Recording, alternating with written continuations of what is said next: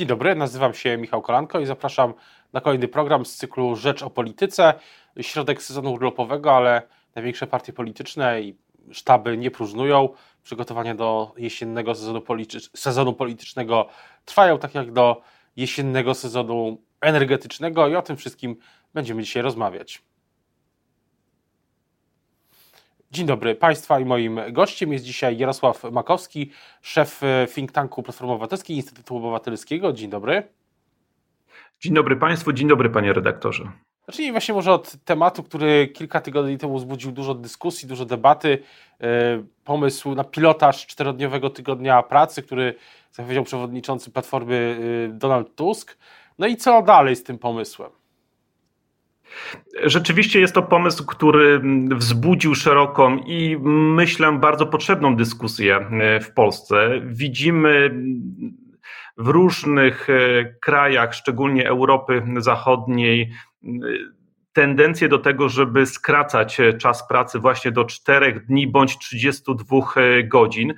I byłoby bardzo źle, gdybyśmy my, jako kraj, jako państwo, jako społeczeństwo w tym eksperymencie czy tym pilotażu nie uczestniczyli. Dlatego też propozycja mm, pana przewodniczącego Donalda Tuska, aby taki pilotaż przygotować i zobaczyć, jak i na jakich zasadach i jakie będą miały konsekwencje takiego mm, takich zmian w podejściu do pracy dla społeczeństwa, dla pracodawców i oczywiście dla gospodarki. Jedno jest pewne, mm, ten pilotaż opiera się o zasadę 180 mm, e, i 80, czyli 100% wynagrodzenia, 80 czasu pracy i 100% efektywności. To jest pilotaż, czy też idea, która towarzyszy pilotażowi, który odbywa się właśnie w Wielkiej Brytanii pod nadzorem Uniwersytetu w Cambridge i e, Oxford i pierwsze wyniki tego eksperymentu są pozytywne, to znaczy zadowoleni są pracownicy. Natomiast e, ten pilotaż trwa 8 tygodni i trudno jeszcze powiedzieć, jakie to będzie miało a konsekwencje dla gospodarki, i, i, jakie to będzie miało konsekwencje dla pracodawców. Jedno nie ulega wątpliwości, to znaczy, ja jestem bardzo przeciwny takiemu łatwemu kopiowaniu, że coś, co funkcjonuje w Wielkiej Brytanii, czy coś, co funkcjonuje w Belgii, automatycznie będzie funkcjonować u nas. Dlatego my chcemy zacząć od pilotażu i po prostu sprawdzenia, przetestowania tych możliwości w polskich warunkach, dlatego że każda gospodarka jest inna i te konsekwencje dla każdej gospodarki również będą inne. Ale jakby to wyglądało w praktyce, to znaczy takiej praktyce też politycznej, czy to jest, y, y, no bo wprowadzenie takiego pilotażu wymaga wymagałoby, jak rozumiem, czy to jest pomysł, który byłby w programie, w jakiejś deklaracji e, programowej Platformy na przyszłe wybory i później pilotaż zostałby prowadzony po przejęciu władzy. Jak, jak rozumiem, taki, taka, taka byłaby sekwencja. Dokładnie tak. Ten pilotaż byłby realizowany zaraz po przejęciu platformę LC. W tej triadzie, to znaczy z jednej strony pracodawcy, z drugiej e, pracownicy i z trzeciej oczywiście e, państwo. E, dlaczego musimy testować różne sektory gospodarki? Ponieważ, e, co jest intrygujące, dużo łatwiej jest prowadzić e, czterodniowy tydzień pracy na przykład dla zawodów wolnych czy kreatywnych. To są designerzy, to są architekci, mm, to są dziennikarze, prawda? Natomiast dużo trudniej jest to mm, wprowadzić dla mm, zakładów, gdzie potrzebna jest i ciągłość dostaw, i ciągłość produkcji. Więc każdy z tych sektorów gospodarki musiałby wziąć udział w takim pilotażu. Oczywiście byłoby to dobrowolne, prawda? W ramach właśnie eksperymentu, który dopiero potem A przekładałby się na prawo, przekładałby się na y, konsekwencje gospodarcze i także oczywiście na styl życia. Bo musimy sobie zadać pytanie, jaki jest cel takich zmiany, takich nowych regulacji. Chodzi o to, aby wprowadzić efektywniejszy balans między pracą a naszym życiem.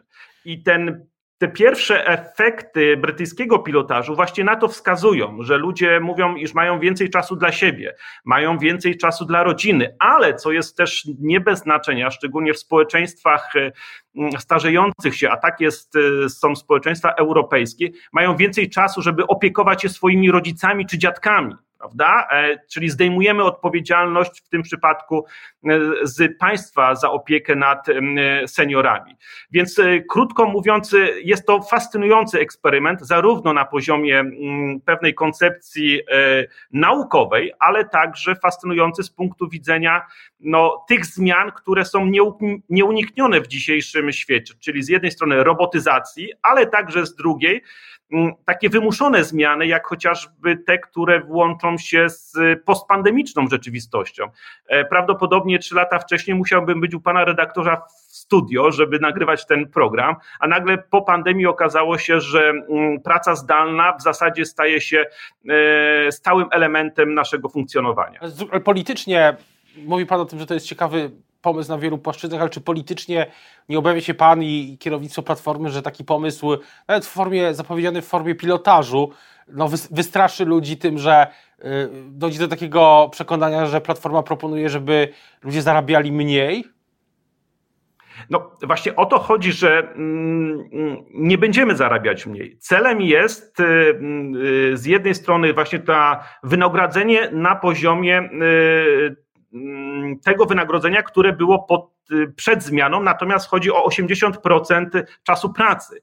Więc y, także będzie się to wiązało z nowym zarządzaniem i nowym, nową kulturą y, pracy, która, jak mówię, mm, jest kluczowym elementem tych zmian ta nowa kultura pracy się okazuje być bardzo łatwo przyswajalna przez Polaków, co pokazuje właśnie y, okres pandemiczny i to, co się stało y, po pandemii, że mm, praca zdalna była nie do wyobrażenia przed y, początkiem pandemii, czyli przed rokiem 2019. Dzisiaj staje się stałym mm, elementem. Ale jak powiadam, nie wszystkie sektory tak e, samo reagują na te e, zmiany. Natomiast Pan redaktor, wydaje mi się, podjął bardzo intrygujący e, wątek. Mianowicie widzę tutaj, po tych pierwszych analizach, które prowadzimy i spotkaniach w ramach seminarium przygotowawczego pilotaż, że to jest też jakby problem pokoleniowy, to znaczy e, pokolenie Z w ogóle jest entuzjastycznie nastawione do tego pro, e, programu i w ogóle e, młodzi ludzie. Ja jestem optymistą, ale mam szereg pytań i wątpliwości. Natomiast widać różne podejścia z punktu widzenia właśnie doświadczeń pokoleniowych i mm, to jest projekt, w którym będą żyli, mam nadzieję, według którego będą pracowali e, nasze dzieci i e, nasze e, wnuki, a my pomagamy im go przygotować. Co jeszcze może być takim punktem zwrotnym, czy jeśli chodzi o kampanię wyborczą i te wszystkie programy, plany? Nad czym jeszcze tak szeroko ujmując pracę prowadzi Instytut Obywatelski? Na, co, co pan widzi jako tematy na, na przyszłość? Panie redaktorze, zacznę od tego, a pan redaktor jest e, stałym i wnikliwym obserwatorem życia politycznego, że rewolucje przychodzą z boku i najczęściej te prognozy, które mm, powstają przy biurku, są wywracane przez mm, niespodziewane e, wydarzenia. E, natomiast wydaje mi się, że kluczowa oczywiście będzie kwestia mm, energetyki bezpieczeństwa energetycznego. I to widać już dzisiaj, i to widać nie tylko w postawie rządzących, którzy przerazili się swoją lekkomyślnością, jeżeli idzie o podejście do bezpieczeństwa energetycznego, bo przypomnijmy za ten kryzys, który dzisiaj doświadczamy i który obserwujemy, naprawdę odpowiedzialny jest rząd Mateusza Morawieckiego. Z jednej strony rząd zamykał kopalnie i ograniczał wydobycie węgla w Polsce, ponieważ ściągany był węgiel z Rosji. Przypomnijmy, że w szczytowym momencie 2018 to było ponad 13 milionów ton węgla. Ale co gorsza, my nie wprowadziliśmy rewolucji związanej z OZE, czyli z odnawialnymi źródłami energii, czyli w tym samym czasie nie doprowadziliśmy do zmiany naszego miksu energetycznego. I te 70 miliardów, które rząd otrzymał z, w ramach sprzedaży uprawnień e, do e, emisji CO2 zostały przejedzone. Tak naprawdę nikt nie wie, co się z tymi pieniędzmi e, stało. I dzisiaj stoimy na krawędzi absolutnie niespotykanego dotąd w Polsce kryzysu energetycznego i te 15 milionów gospodarstw domowych drży dziś o to, w jaki sposób i na jakich zasadach i czy w ogóle będzie mm, ciepła woda w kranie i czy będzie ich stać na to, żeby ogrzać swoje domostwa. Czy będzie, czy w takim razie Instytut Obywatelski Platforma będzie miała coś w rodzaju takiego energetycznego 500, taki pomysł, pomysły, które e, no, będą takimi sztandarowymi pomysłami, no bo na, mówiąc już wprost, na przyszłoroczne, przyszłoroczne wybory, bo e, za chwilę skończy się sezon urlopowy, zacznie się jesień, o której Pan też mówił i będzie rok do, rok do wyborów. Znaczy, dzisiaj stoimy w e, sytuacji, e, gdzie musimy zapewnić bezpieczeństwo energetyczne na najbliższe miesiące, na najbliższą e, zimę. I paradoksalnie, trawestując modne też ostatnio hasło mieszkanie prawem, a nie towarem, mogę powiedzieć, że dzisiaj bezpieczeństwo energetyczne jest, robi się prawem, a nie towarem prawda? Czy ciepła woda w kranie y, musi być prawem, a nie y, y, towarem. Więc Koalicja Obywatelska położyła na stole ten projekt dopłat dla wszystkich, bo przypomnijmy, że ten dodatek energetyczny dotyczy tylko i wyłącznie tych, który został przegłosowany w Sejmie, dotyczy tych, którzy ogrzewają swoje domy węglem. Natomiast no nie możemy rozróżniać tutaj i dzielić obywateli na tych, którzy ogrzewają swój dom gazem, pompą ciepła, czy, czy, czy, czy, czy poprzez ciepło systemowe, prawda? Co więcej, ponad 7 milionów gospodarstw no jest ogrzewanych przez ciepło właśnie systemowe i oni też zapukają jesienią do rządu i powiedzą, no, że po prostu nie stać ich na to, żeby Wydaje się, że płacić minister, rachunki. Minister Moskwa też zapowiedziała już w ubiegłym tygodniu taki plan właśnie dodatków i wsparcia dla tych ludzi, których pan, o których Pan mówi. No i to jest absolutnie konieczne. No przypomnijmy, że to jest chyba mm, efekt jednak wymuszenia poprzez koalicję obywatelską złożenia tego projektu 3000 y, dopłat właśnie dla wszystkich, a nie tylko i wyłącznie dla tych, którzy ogrzewają swoje domostwa węglem. Natomiast pan redaktor też pyta, i, i to jest doraźne, to jest to, co pozwoli nam przetrwać najbliższe miesiące. Natomiast ja mam wrażenie, że mm, rząd koncentruje się na tych działaniach doraźnych tak, jakby to była ostatnia zima y, w historii świata. Natomiast my mamy dużo większy problem, to znaczy musimy myśleć o perspektywie, co będzie za dwa lata, co będzie za trzy i co będzie za cztery lata. I my jako Instytut Obywatelski w ostatnim tygodniu przedstawiliśmy taki mm, program, który nazwaliśmy Lepsza energetyka jest e, możliwa, który sprowadza się do sześciu punktów e, tak dla e, lepszej energetyki. To znaczy, po pierwsze, to jest zniesienie barier dla rozwoju OZE, administracyjnych, regulacyjnych Y, po drugie, pobudzenie konkurencyjności w sektorze energii i paliw, czyli wsparcie energetyki obywatelskiej, klastrów i spółdzielni energetycznych. Trzy, wsparcie obywateli zagrożonych ubóstwem energetycznym, czyli to, o czym teraz mówimy, bez względu na technologię ogrzewania i stworzenie funduszu do spraw ubóstwa energetycznego. Cztery, rozwinięcie produkcji pomp, pomp ciepła, magazynów energii oraz materiałów do termomodernizacji, pięć wsparcie gospodarstw domowych inwestujących w efektywność energetyczną i sześć, co też nie bez znaczenia, przygotowanie planów awaryjnych na wypadek deficytu energii i nośników ciepła. W ostatnich dniach mieliśmy przecież te bardzo dramatyczne doniesienia z Jaworzna, kiedy okazało się, że ten nowy, nowy blok ma problemy z węglem i z jakością e, tego e, węgla. Więc e, sytuacja jest dramatyczna. Ja się dziwię, że pani Moskwa, pani minister Moskwa wyszła na konferencję, zapowiedziała, że pracują nad zmianami i potem powiedzieli, że jadą na urlop. No nie. To znaczy, do tej pory było tak, że nieważne czy święta, noc, Boże Narodzenie, e, na przykład ustawy sądowe były głosowane. Natomiast w sytuacji, kiedy ludzie naprawdę drżą o to, mm, o swoją e, taką, takie bezpieczeństwo egzystencjalne, nagle Sejm się rozjeżdża na ponad miesiąc wakacji. Kompletna lekkomyślność. Ale tak spoglądając w przyszłość, czy tak e, łącząc też te tematy, o których rozmawiamy z, z, z czystą polityką, jeśli pan pozwoli, użyję takiego, takiego sformułowania, to czy, czy, czy, czy uważa pan, że, że sukces e, opozycji, koalicji obywatelskiej w tych przyszłorocznych wyborach jest, jest w jakimś sensie e, pewny, przesądzony? Ma pan takie poczucie? Bo ja jak rozmawiam z politykami opozycji e, róż, z różnych partii, to mam takie wrażenie w ostatnich miesiącach, że ta pewność siebie wzrosła. Pana też? Co, co do ostatecznego sukcesu?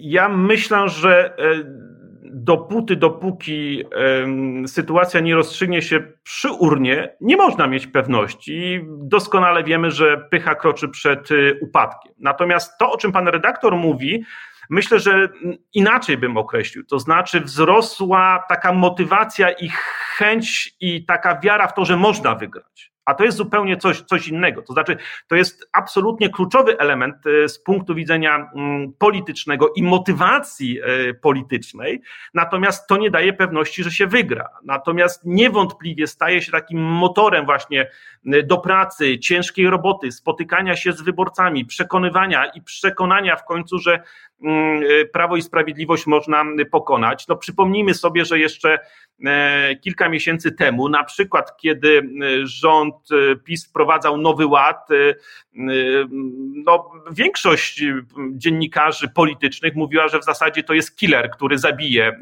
opozycję i da trzecią kadencję Prawu i Sprawiedliwości. Przypomnijmy sobie, że również kilka tygodni temu, kiedy rząd PiS mówił, że KPO jest już gotowe i w czerwcu w zasadzie zostanie przyjęte, również dziennikarze mówili, że to jest killer kolejny, który zabije opozycję i, i będzie posprzątane e, i da trzecią kadencję Prawu i Sprawiedliwości. Co do Polskiego Ładu, to e, pamiętam, pamiętam te dyskusje i pamiętam też, że one się odbywały w większości, one się odbywały wszystkie, były przed tym, jak, jak rząd e, de facto nie poradził sobie z implementacją swojego własnego programu, co było nie tak dawno temu, chociaż oczywiście ze względu na wynik, na wybuch wojny wydaje się to dosyć odległą epoką, ale to było nie tak dawno temu, czyli w styczniu tego, w styczniu tego roku. Tutaj ewidentnie PiS zmieniło swoją strategię po tym, jak hasło Polski Ład stało się y, synonimem y, zabierania ludziom gotówki, a nie jej, nazwijmy to, a nie polepszania ich bytu.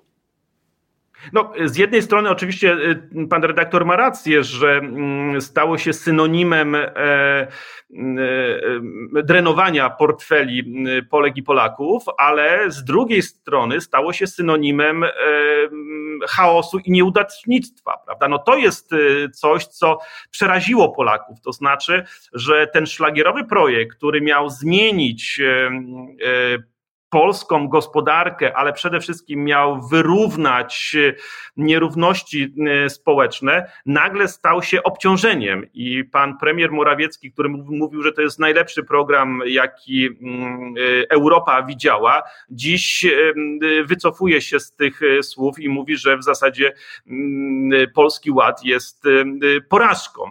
Więc widzimy, że czym innym jest przygotowanie projektów na papierze i pokazanie ich potem w PowerPoint, PowerPoincie, e, z czego słynie rząd pana Morawieckiego, a czym innym jest potem wcielenie tych rozwiązań w życie. Dlatego też wracam do początku naszej rozmowy. My chcemy przeprowadzić ten pilotaż, tak? bo e, dużo łatwiej jest napisać założenia czterotygodniowego, czterodniowego tygodnia pracy przy zielonym stoliku, a dużo trudniej przetestować i wprowadzić to y, życie, które wywróci do góry nogami y, właśnie życie większości z nas. Myślę, że po tym jak Polski Ład, po tej jego częściowo nieudanej implementacji, bo mówimy o tym komponencie podatkowym, te komponenty inwestycyjne, na przykład ten fundusz też uważnie się o tym wszystkim przeglądamy, jak on działa w praktyce.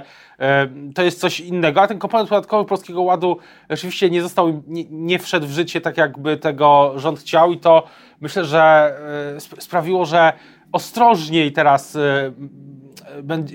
teraz ostrożniej będzie się podchodziło do tych propozycji PiSu, ale z tego, co się, z tego, co się słyszy w kuluarach, no to na, na wiosnę, czy tam na wczesną wiosnę przyszłego roku PiS rzeczywiście szykuje nową ofertę e, już na, na wybory, taką, która miałaby być zrealizowana w trzeciej, w trzeciej kadencji. Czy, czy sądzi pan, że to jest e, tak, że, że wtedy Koalicja Obywatelska będzie miała własną taką kontrpropozycję?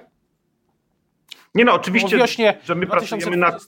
trzeciego roku my pracujemy nad swoją mm, y, ofertą i w zasadzie dzisiaj, patrząc, y, i to jest moje, moje prywatne zdanie, ale myślę, że, że to jest też y, chyba trafna diagnoza i wie o tym również Prawo i Sprawiedliwość. Znaczy nie ma ważniejszej rzeczy jak z jednej strony drożyzna, czyli opanowanie inflacji, a z drugiej strony bezpieczeństwo energetyczne. I ten, kto przedłoży wiarygodniejszą ofertę, to o czym pan redaktor mówi, dotyczącą bezpieczeństwa energetycznego, e, bezpieczeństwa życiowego Polaków i ich zawartości portfeli, ten w moim przekonaniu wygra, wygra e, wiosnę.